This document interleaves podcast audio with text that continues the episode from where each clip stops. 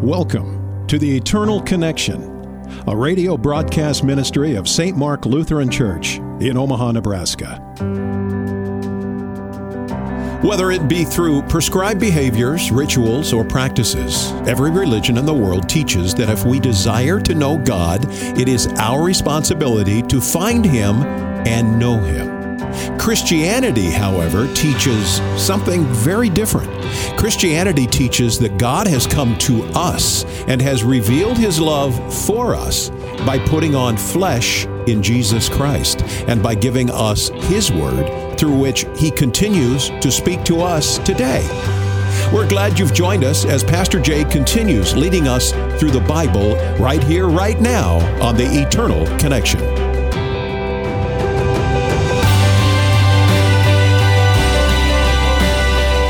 And once again, you are eternally connected. Thank you for joining us, everybody. Happy second Sunday of Advent. This is Pastor Eric J. from St. Mark Lutheran Church in Omaha, Nebraska, who sponsors this program, and we are glad to bring you the Word of God today as we continue to work through the book of Galatians. And we do so, I do so, joined in studio by two good friends who I'm thankful for. Chip, Jason, how are we doing so far this holy day season? I'm doing great. Thank you, Pastor. Yeah, I'm doing great too. You know, it was fun because uh, last Wednesday we got to go and videotape all the kids at the preschool doing their getting ready for a birthday party for Jesus this coming Mm-hmm. week.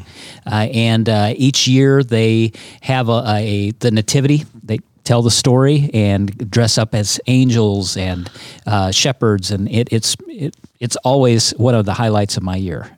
Yeah, very cool. And then they uh, we show that polished video presentation Right. that Yep. Chip does such a good job with to the uh, the parents at a birthday party for Jesus that's coming up here Yep. on uh, Wednesday and Thursday of this week. We're going to have some cake, have a birthday party for our Lord, and uh, celebrate what this season's all about. The arrival of the promised Son of God, promised of of old to come and be our Savior.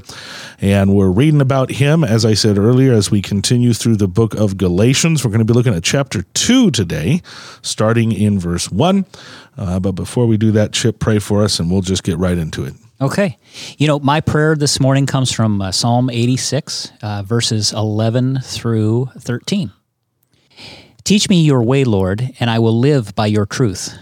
Give me an undivided mind to fear your name.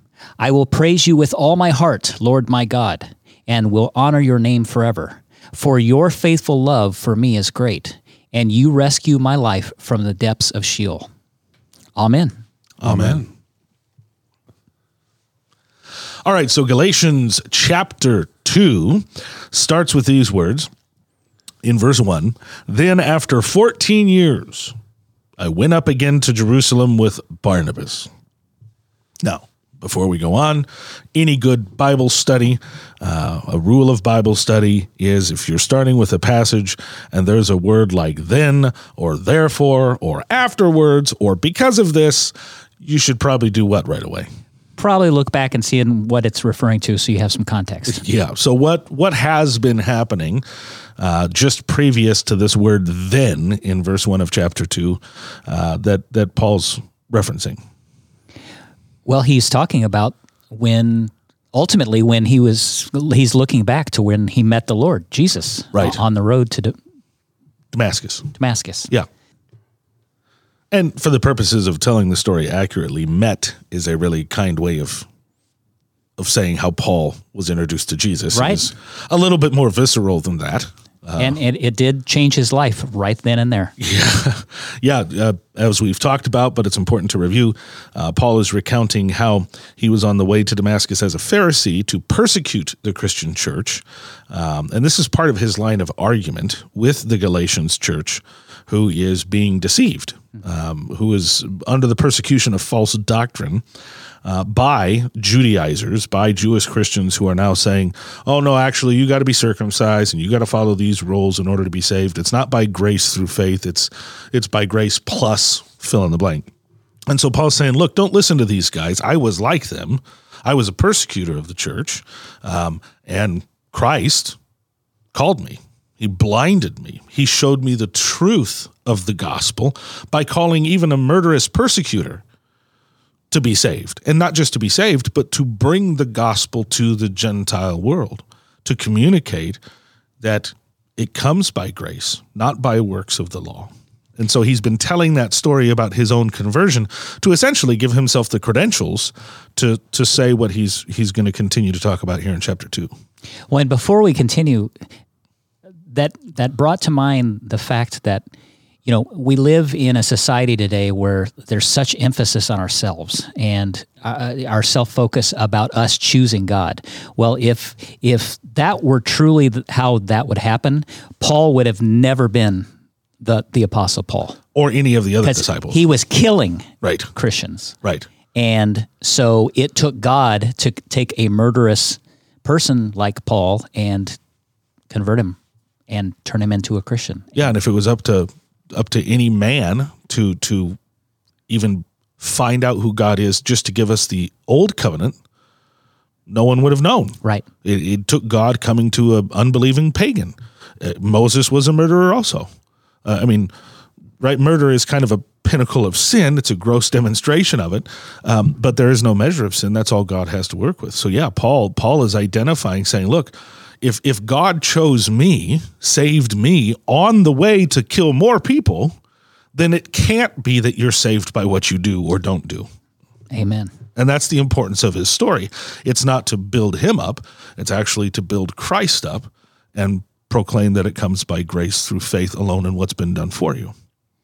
So Paul tells that story, and he ends in chapter one by saying that um, those that that heard of my story were saying, He who used to persecute us is now preaching the faith he once tried to destroy.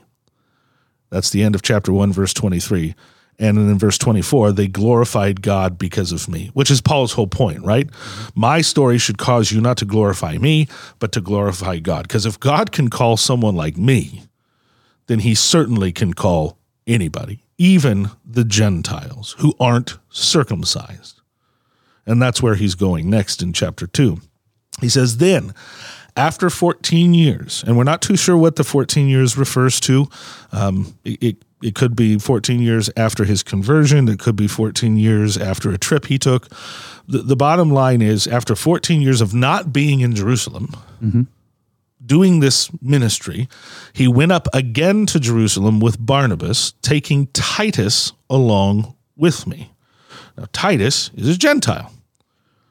He's he's not Jewish. He's uncircumcised. He does, not follow the laws of Moses. He's completely unfamiliar with them until Paul, the former Pharisee, who's an expert in the law of Moses, comes and brings this message that all you need to do is believe in Jesus.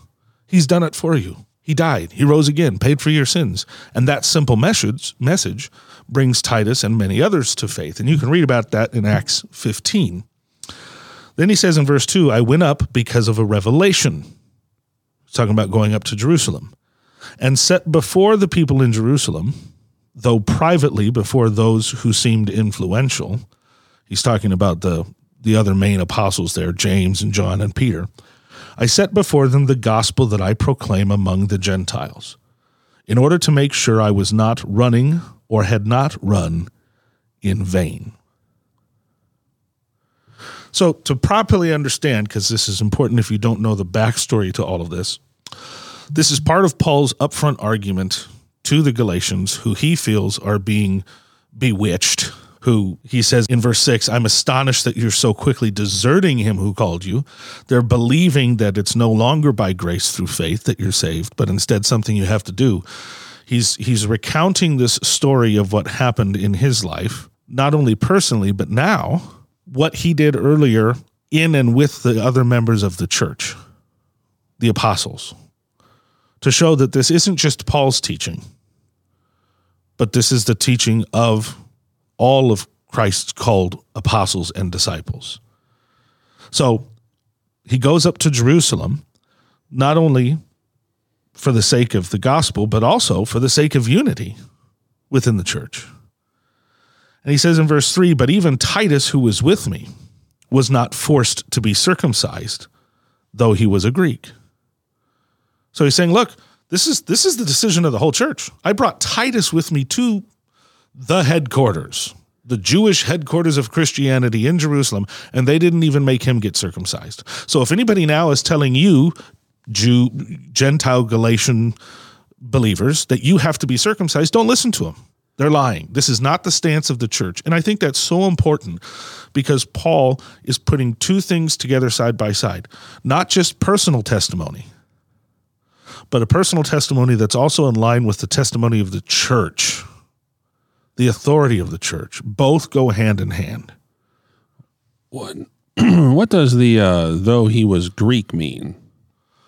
So, Gentile, non Jewish, uncircumcised, which briefly, circumcision, of course, was the sign of the old covenant that God made with Abraham, right? Yes. So that that was held to adamantly by Jews and Pharisees and in all of them. And if you were going to be a child of God, if you were going to be of the people of God, you had to be circumcised. And so now that that this Jewish Jesus has proven to be the Messiah, he preached a message of grace, not works, because he fulfilled those.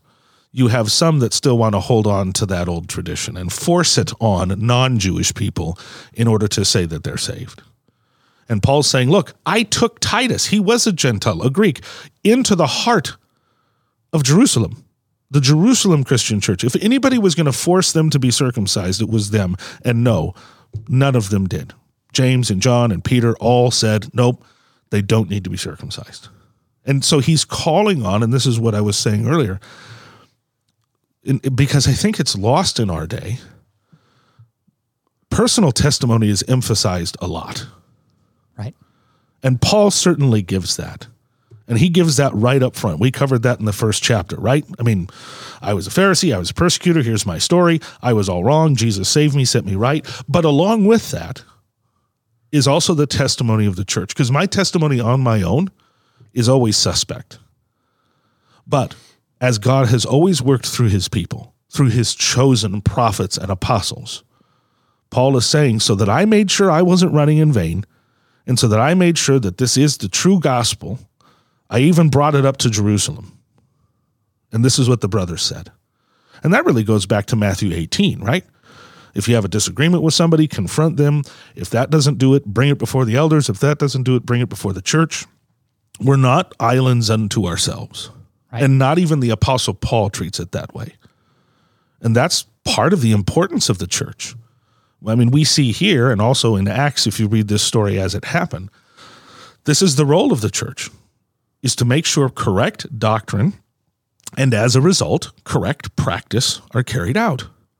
Because if not, anything goes. And if everything's okay, nothing's okay. If everything's true, nothing's true. And if we're going to be talking about truth, then there are consequences for that. And what you do or don't do is a direct result of what you believe or not. The Galatians didn't have a a Bible or the Word of God at the time.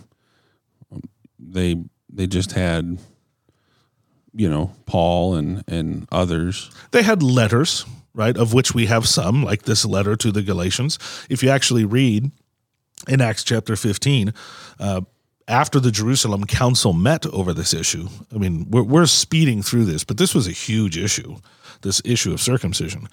And, and it got tense between Paul and especially Peter. Um, they, they wrote a resolution, and not only did they write it in a letter to the Gentiles, but they sent delegates from the Jerusalem church to tell them verbally also. So this was a firm resolution that came down. And this is what Paul's talking about that after, after all this consternation, there was resolution. And here's what Christ has said through his church. And that's the emphasis that I'm making here today, too. People wonder, why do I have to go to church? Why is the church needed? I can just be a Christian. I can just be a follower of Jesus. Well, I'm sorry. No, you can't. You can't be a follower of Jesus and not be in and invested in the church because look what Paul's doing. Look what the apostles were doing. Look what Jesus did. And and this is a I won't say a, a heresy, but a wrong teaching that has to be emphasized over and over again in our day. You know, I mean, we're on the radio, not to take away from radio or streaming, but it's really tough to be a Christian. It's really tough to live the life of discipleship Christ wants for you if it's all digital. If if you're not invested in the body of the church, and I don't just mean in person worship on Sundays, but the fact that that Paul is calling on the testimony of the church in this issue is critical. So Paul says not even Titus was forced to be circumcised by the, the decision of the church.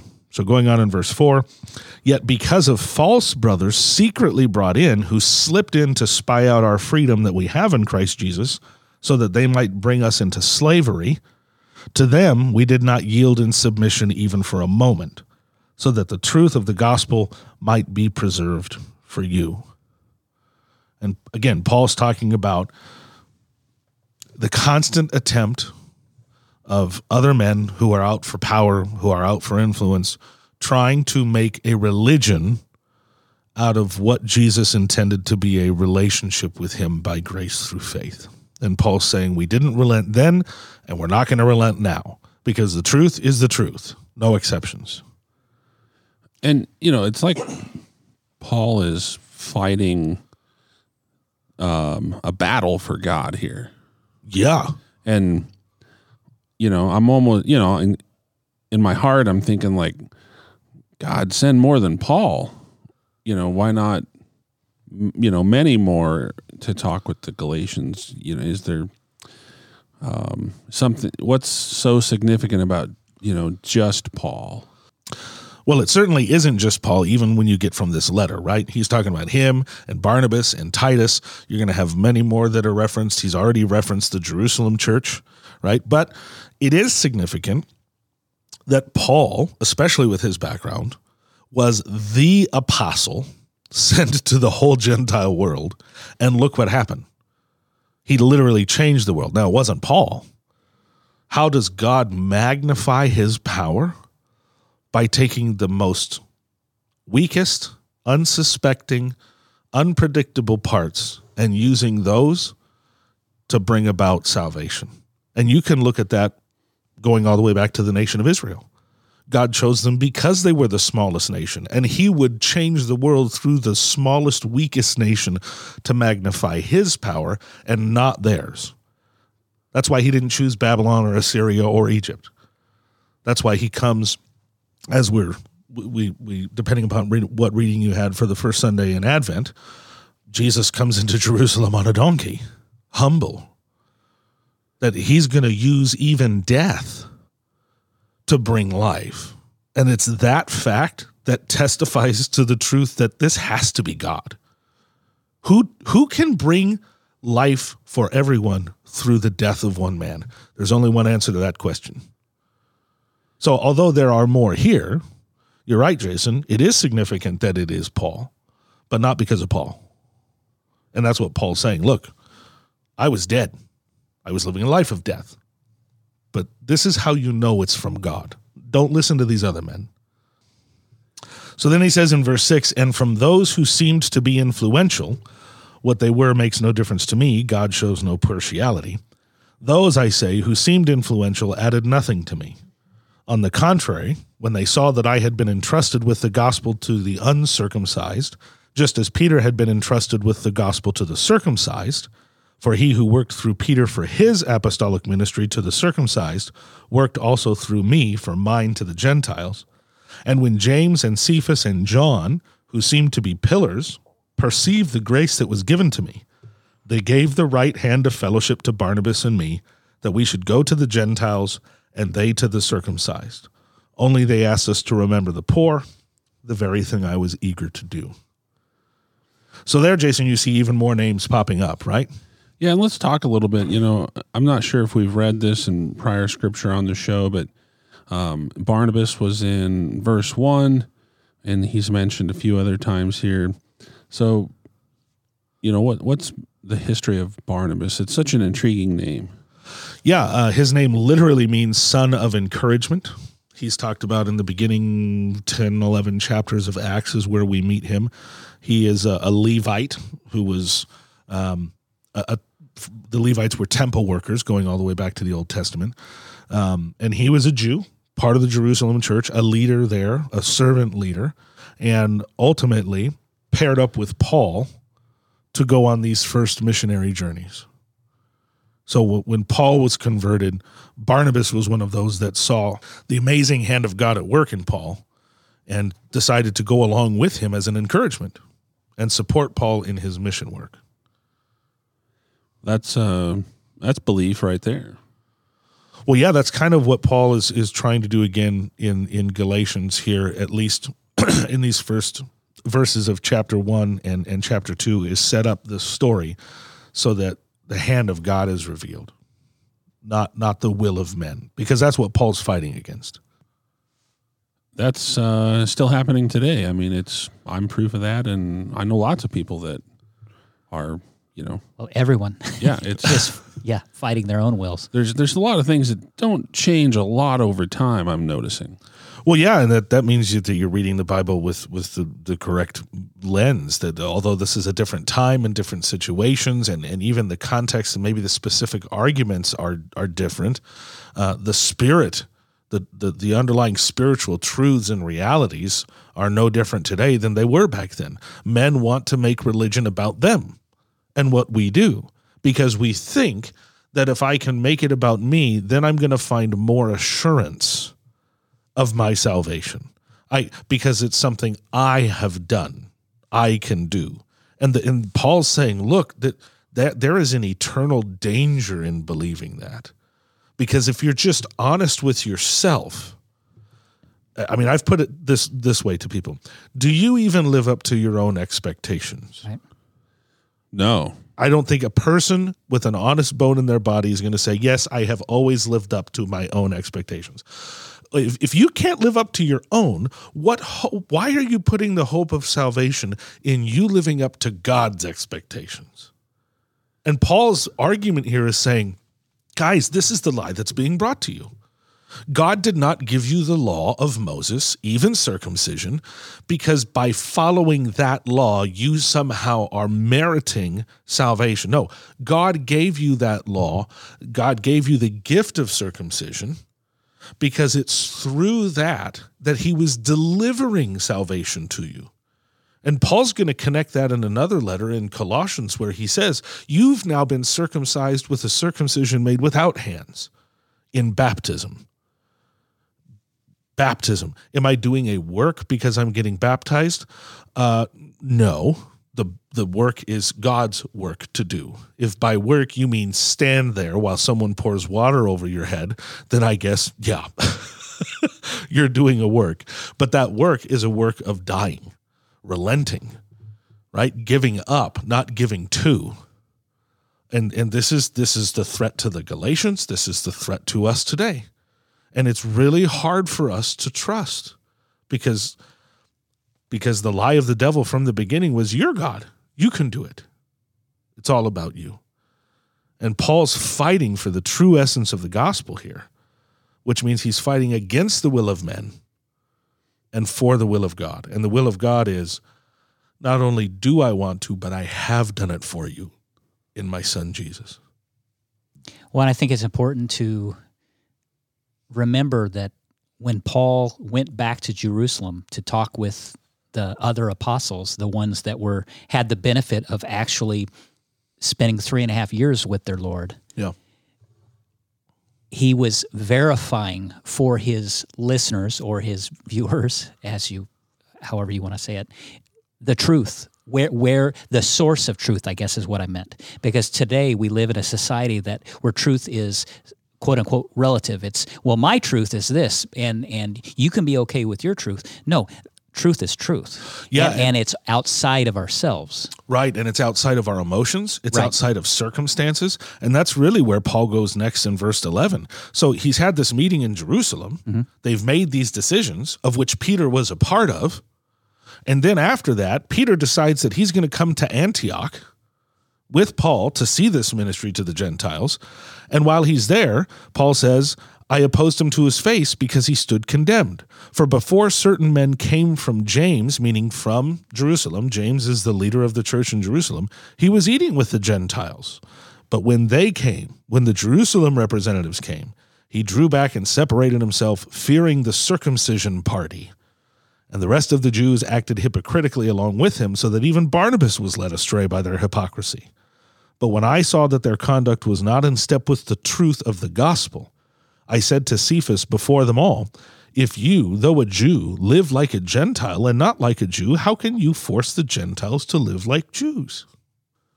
And here we see, even within Peter, the leader of the church, the rock that, that Jesus called him, circumstances, pressure, social influences causing us to start to distort our confession, even Peter. And Paul stood up against Peter, not to be a jerk, but because he said, When I saw their conduct wasn't in step with the gospel, your, your conduct can be out of step with my opinion, that's fine, but it can't be out of step with the gospel. And even Peter at that point was caught in between seeing Jesus' love in the Gentiles, not conforming to the way of the Jerusalem church. But then when the Jerusalem church sends its delegates and everything Peter had invested there, now he's caught in the middle and he starts waffling. Mm-hmm. And Paul says, No, there is no waffling. It's either truth or it's not. And that's Jason, as you said, that's a message for today. Doesn't doesn't matter what it costs popularity, your feelings, your emotions. it's either truth or it's not. And and this is what the function of the church should do. This is why you have apostles and pastors. Hopefully, this is why you are plugged into a congregation and have Christian friends that can you can be held accountable to, because you have eternity at risk. And we talked about that this past Sunday, right? How many times did Jesus tell his his his apostles, "Watch, be careful. You can be led astray. You can be lulled to sleep." And Paul's saying, this this is that important that I even stood up to Peter himself because it's the gospel. And that's the testimony that he's leveling here for these Galatians, who this whole thing's repeating over again for. These same Judaizers that were here before. Again, nothing new under the sun, as Ecclesiastes says. The gospel is the gospel. Salvation comes to us as a gift from God by his grace and love, and the work that's required for that salvation has already all been done by his son, who he said, fulfilled the Old Testament, fulfilled the law and the prophets for us. And after having fulfilled it, gave up his own life in our place so that his perfect blood could be in a substitute for our sins. Amen. Amen. We pray our time together in God's Word has been a blessing to you and to your faith in Jesus Christ, who is our Lord and Savior of the world. If you enjoy listening to our program, we would love to hear from you. Go to eternalconnectionradio.com. To find our full episode archive, contact us, let us know you enjoy the show, or ask a question that Pastor Jay will answer on the air. God bless all of you. We look forward to connecting with you again next Sunday on The Eternal Connection.